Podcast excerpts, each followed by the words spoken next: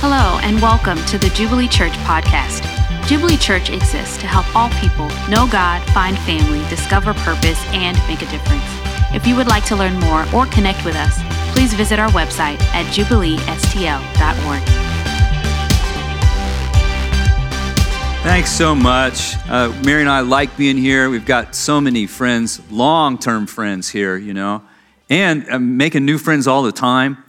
And uh, we really are pleased to be on mission together, and uh, it's refreshing for us to be here today. So, uh, thank you. Thank you very much. So, uh, we, have been in a, a, series. I'm saying we, because I'm, I'm part of this, this church here. Whenever I'm here, I'm part of it. And uh, it's called Reply All Common Questions from New Christians. And the question that, was, uh, that fell to me is this question Does the Bible support slavery? Now, the, the short answer to that question is no. So we, I guess we could just quit and go home, but I, I would like to actually kind of unpack that a little bit. Maybe it would be good for us to do that. Um, first of all, just why, why, are we, why are we talking about this anyway? Well, there are several reasons. First of all, we want to talk about it because slavery is a terrible evil and it is an ongoing evil. It's happening all over the world. Around the world, there are an estimated 40.3 million victims trapped in modern slavery. Now, various kinds of slavery. That would include like sex trafficking. There would be 24.9 million in forced labor, 15.4 million in forced marriages. There are 5.4 victims of modern slavery for every 1,000 people in the world. One in four victims of, of modern slavery are children. So this is heartbreaking. So that's one reason we should talk about it. Because, secondly, the Christian response to slavery and all kinds of, of, of oppression will be strengthened when we actually learn what what the Bible really teaches. And then, thirdly, the third reason I want to talk about it is because occasionally people who are hostile to the God that we know and love have suggested that the Bible promotes slavery. And one of these is an atheist named Sam Harris. He wrote this in his letter to a Christian nation. In addressing the moral wisdom of the Bible, it's, used to, it's useful to consider moral questions that have been solved to everyone's satisfaction. Consider the question of slavery. The entire civilized world now agrees that slavery is an abomination. What moral instruction do we get from the God of Abraham on this subject? Consult the Bible, and you will discover that the creator of the universe clearly expects us to keep slaves. He backs this up by supplying a quotation from Leviticus that clearly says, You may buy and sell people from the nations around you. So, this is a legit question, and it really deserves a thoughtful answer. Uh, there's, I, learned a new word while I was doing this. It's a prima facie.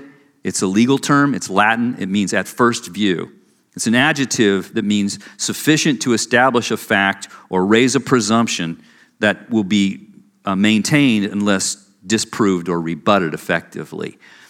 So, and, he, and here's kind of the sequence for this, this one, this problem.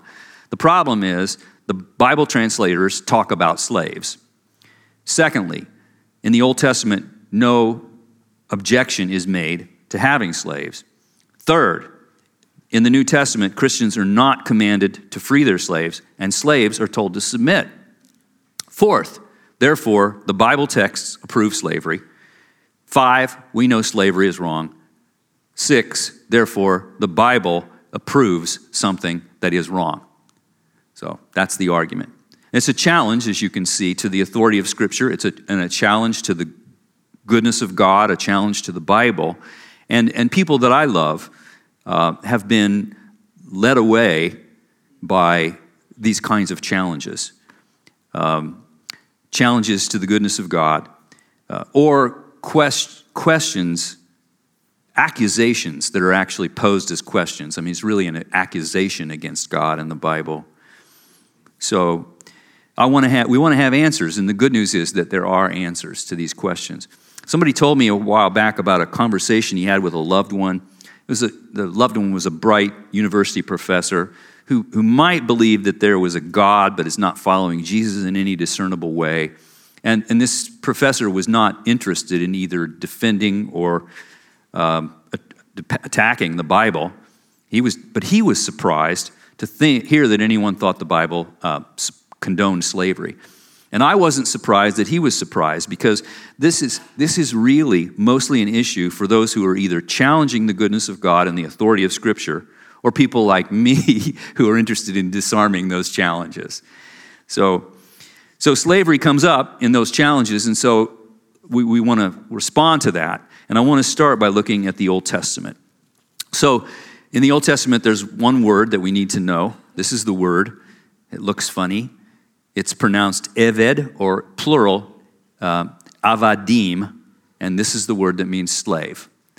So, um, and I want to make six points about that word, six things about that word.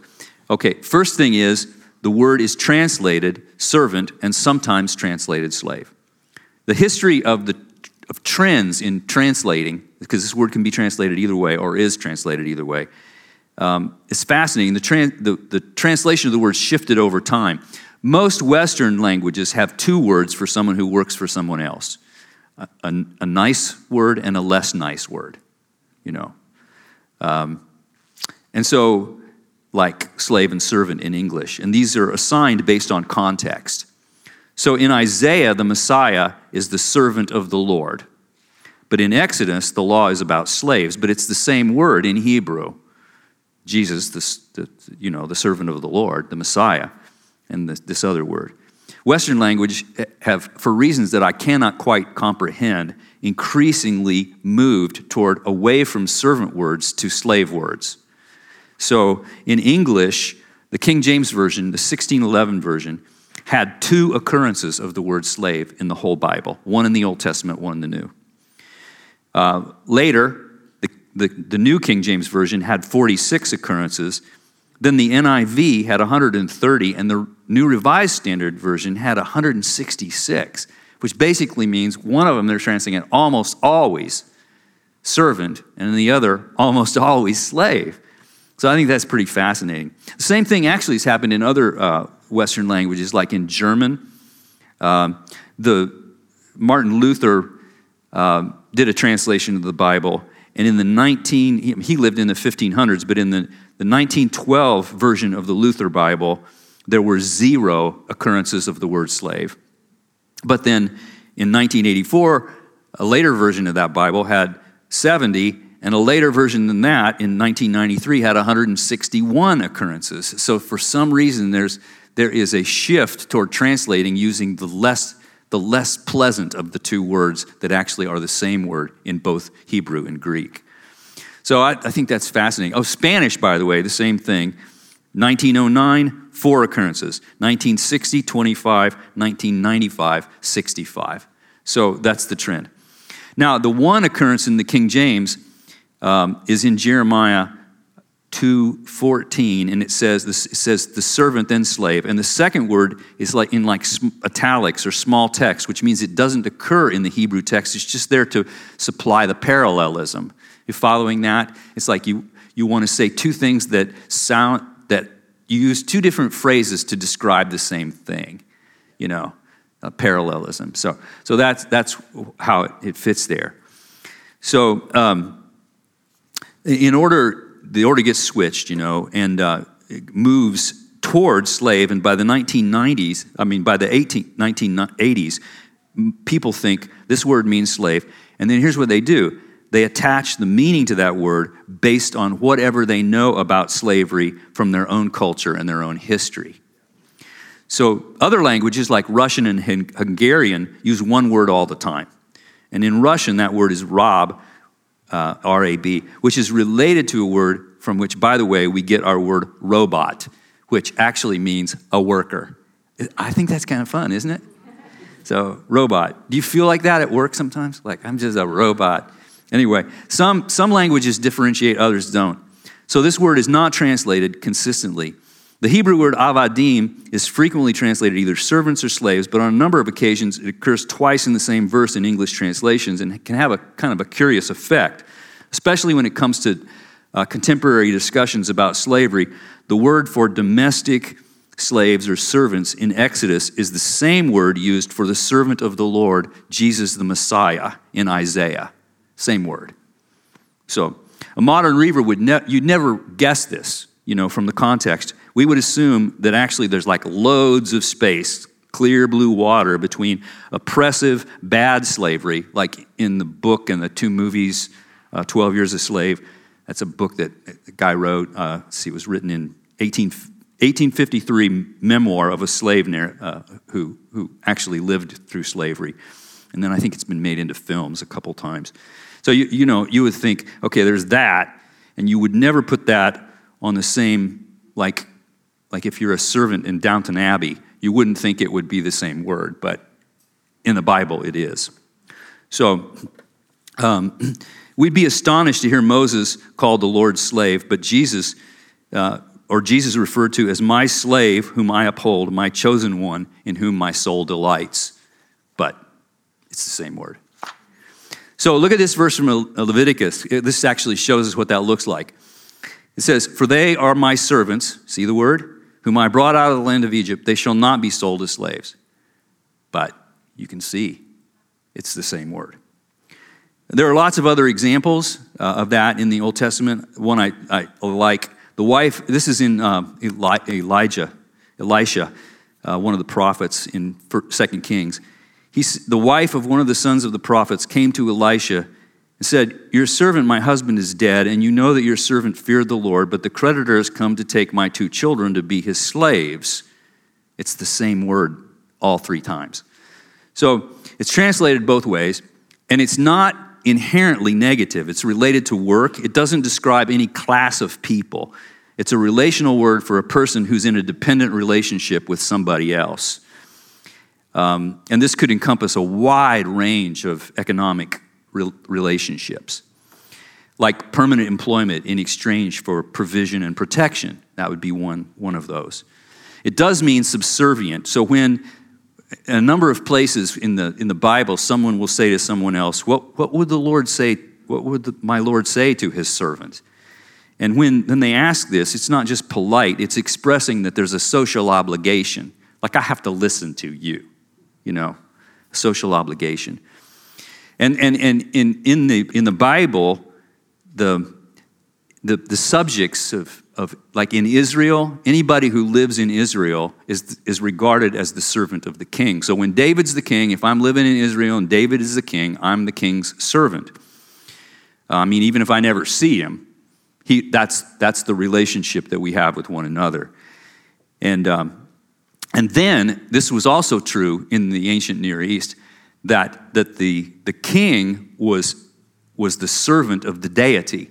And this would be true whether the deity was Yahweh or some other God. There was this idea that the king had to answer to some sort of deity, some, something larger than himself. So uh, that's why he was in his position. He was put there by some God and owed allegiance to that God. So, um, and then there, there, this leads to this thing, which I think is really important. There were very few of what we might call free people in the ancient Near East. Almost everybody in the Old Testament is the servant of somebody. Nobody's really free to do just like whatever they want. And there are reasons for this. Like you, you realize back in those days, in those locations, there, there weren't any police and there weren't any phones. So you couldn't, you couldn't call the police because there weren't any police and you didn't have a phone. So, what are you going to do? You're, you're vulnerable. How are you going to get justice? How are you going to get protection? So, um, so, so, what you had to do was get associated with somebody who could protect you. So, an example of this is in Genesis 14. You, it's in your best interest to trade your autonomy for security by becoming a vassal of someone who's close and powerful. Now, as I mentioned in Genesis 14, there's a, this tells us about Abraham, and Abraham is one of those powerful people. I mean, he's a big time rancher. He's rich. He's got lots and lots of cattle, herds, and, and he had a, 318 men working for him, all who had been trained to fight. So basically, this guy's got a private army, right? Like cowboys living in a country where there's no police to call, the herdsmen learned how to take care of themselves, how to deal with thieves, how to deal with threats. And in addition, Abraham's friend Mamre, the Amorite, was a leader of a clan, and he had a couple brothers, and they were all friends with Abraham, and they were all committed to stand up for one another and fight together if they had to.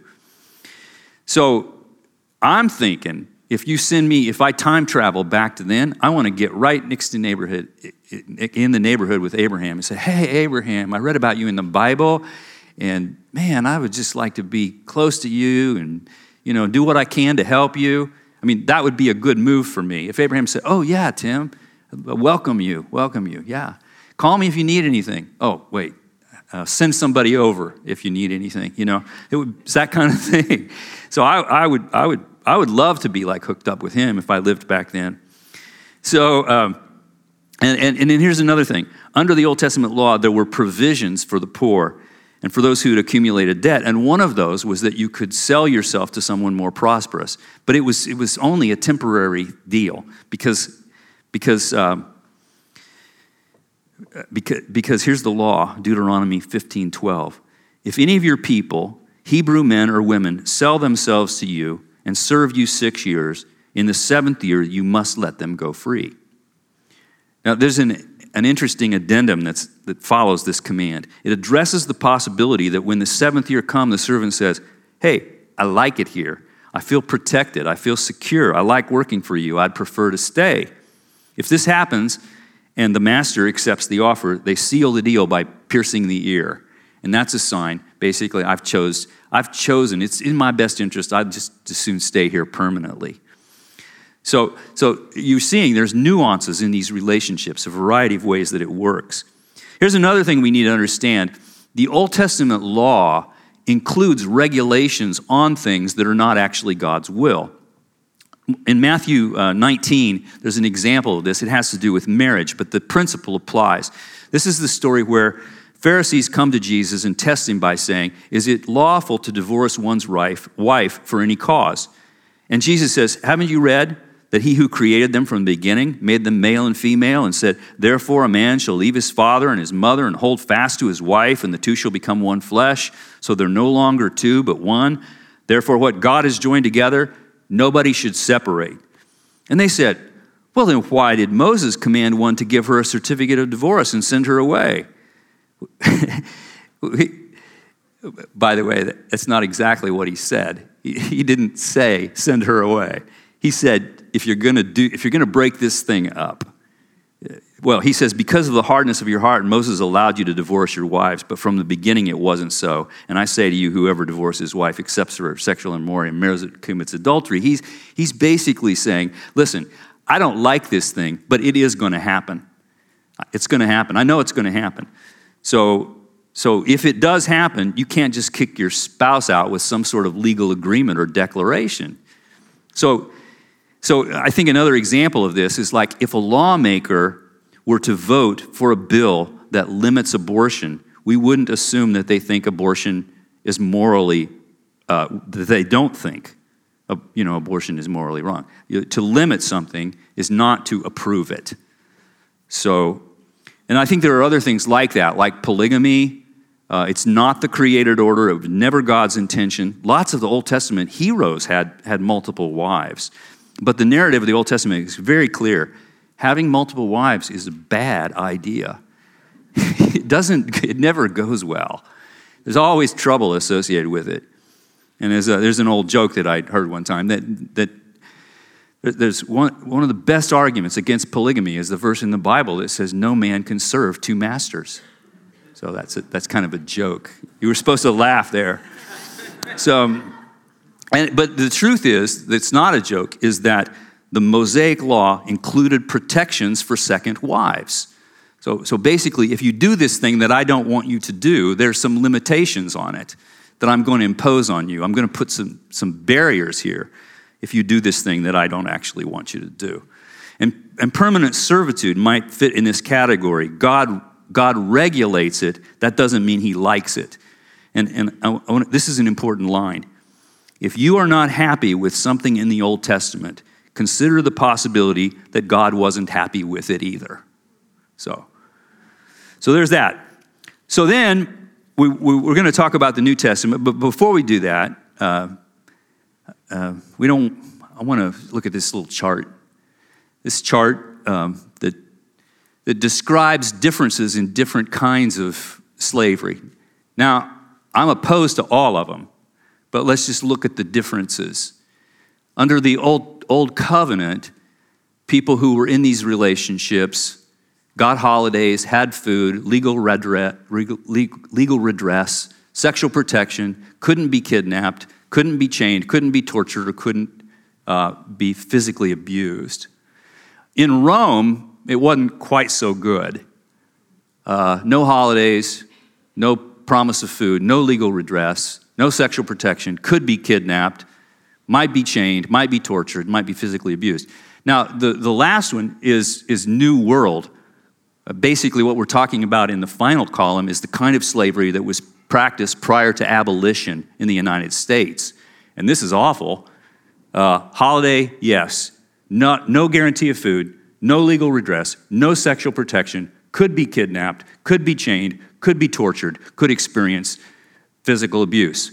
Now, I want to say there is none of those that we like, right? None of them that we like. But I, it is also fair to say that the Old Testament version of this is a little bit less horrible than the other two. So, so anyway, I'm so glad we're, not. So, there. so, there's that. So, now we talk a little bit about the New Testament. And as we, uh, the Roman and Greek culture in the first century had, had multiple varieties of slavery. The churches Paul writes to in his epistles included free people, bondservants, and slaves. They all worshiped together. And the New Testament was written in Greek, and here's, here's the Greek word for slave. We'll see that next. This word is pronounced doulos, and like the Old Testament word, similarly, it can be translated slave or servant or bondservant. And as in the Old Testament, it was fairly common for intelligent or talented people to give up their freedom and autonomy for, a, for the security of a really good job. They would do that sometimes. Um, in the Mediterranean world of the first century, the, the line between slavery and patronage could be pretty thin. I looked up the historical roots of patronage. One definition was uh, a patron in ancient Rome is the former owner and frequently the protector of a freed slave. And, and, and in that time, I mean, basically, a, this patronage thing means I, I, I'll commit my loyalty to you and you provide protection or help for me. So, that, that's what it looked like. And, and, and slaves could even have slaves. And slaves were doctors. And some slaves had jobs comparable to that of like a university professor. And, and there were masters that were abusive, but it wasn't really within the, the power of the masses to put an end to this system. There were attempted slave revolts, but they didn't turn out well. So, so the question I have here is how does Paul address the churches on this matter? Well, this is cool. The first thing he does, and this is in 1 Timothy 1:10, Paul groups kidnappers and slave traders among the worst kinds of sinners.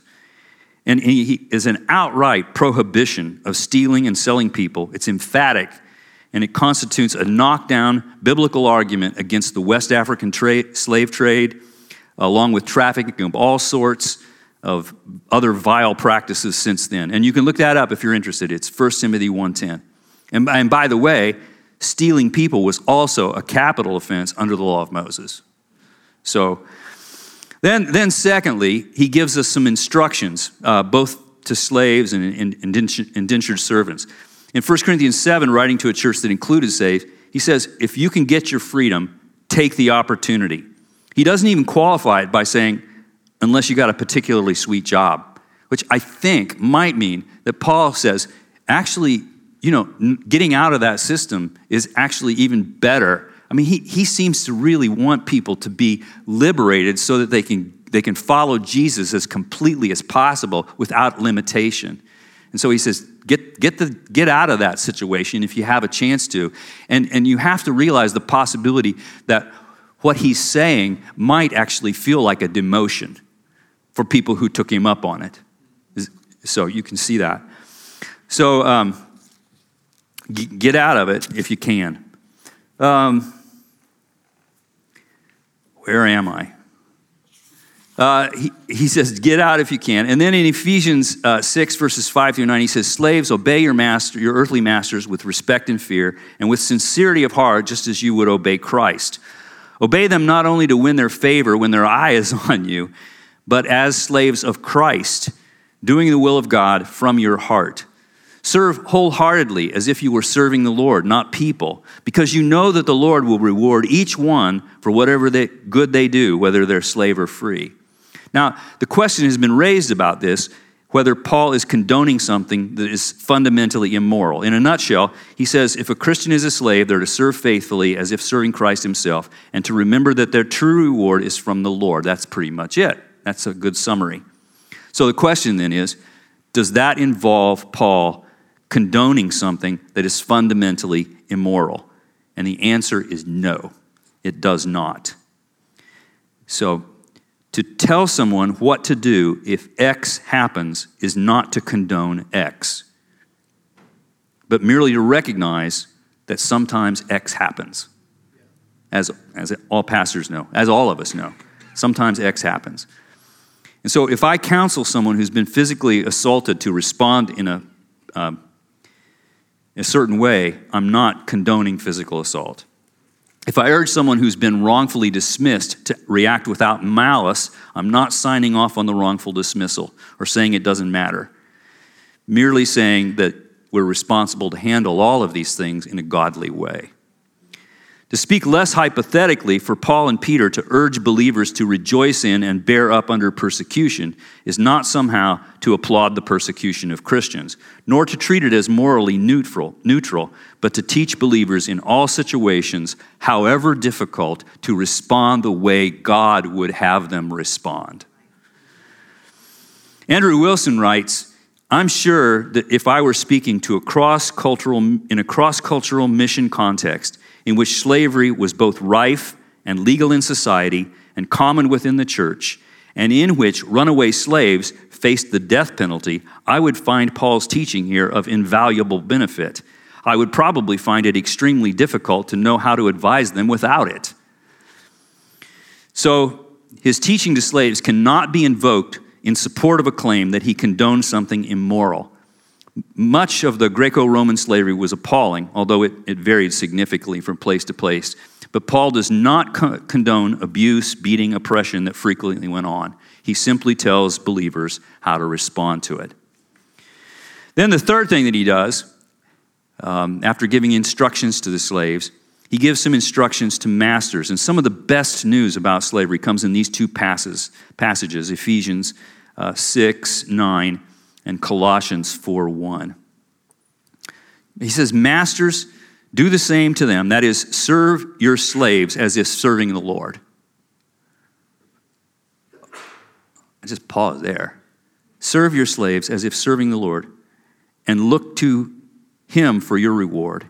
And stop threatening, knowing that he who is both their master and yours is in heaven, and there's no partiality with him.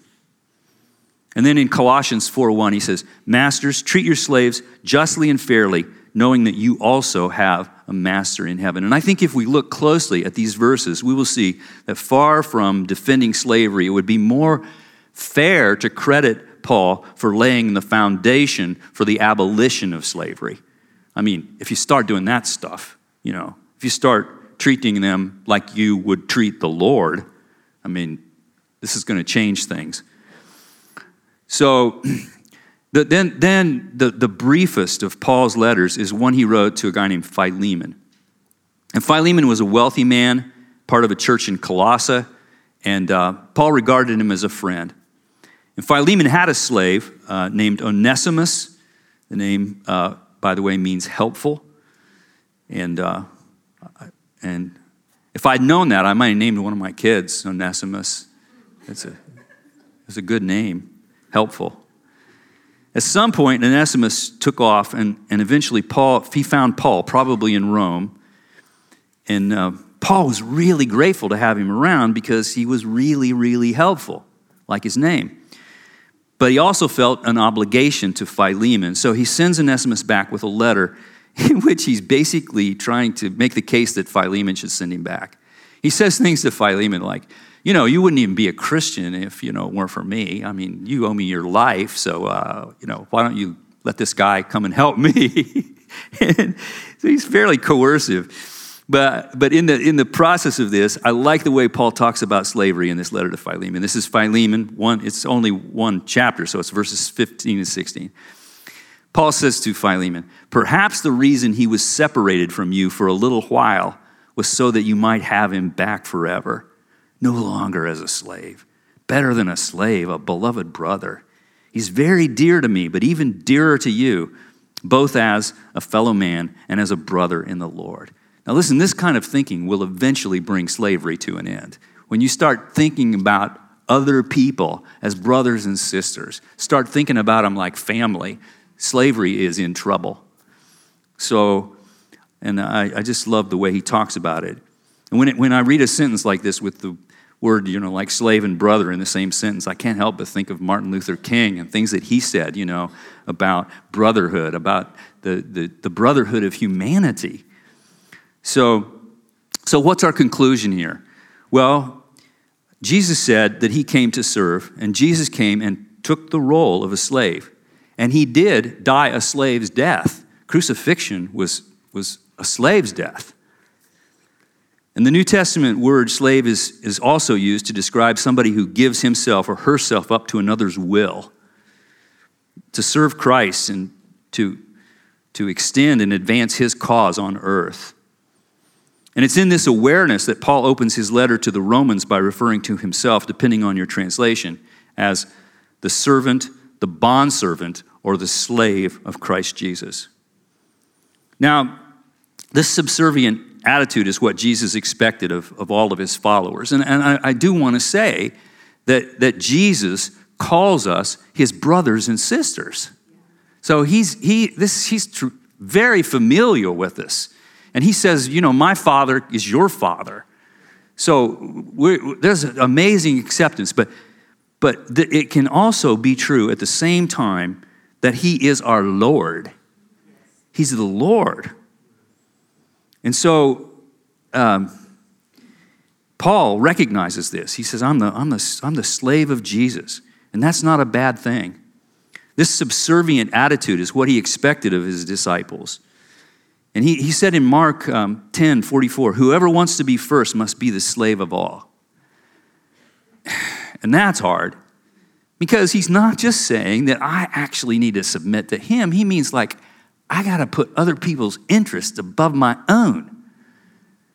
And that's tough. And this, but it's a challenge that we want to embrace because we want to be like Jesus, and he's, he's the perfect example. It's more than an example, though. It's more than an example. I, I like the way this old chorus that we used to sing puts it. It's a prayer, really. So I'm gonna, I'm gonna sing it as a prayer. Okay, it goes like this. I'm going to close my eyes and raise my hands like I'm praying. It goes like this You sat down at the right hand of the Father in majesty. You sat down at the right hand of the Father in majesty. You are crowned Lord of all. You are faithful, righteous, and true. You're my master, you're my owner, and I love serving you. Amen.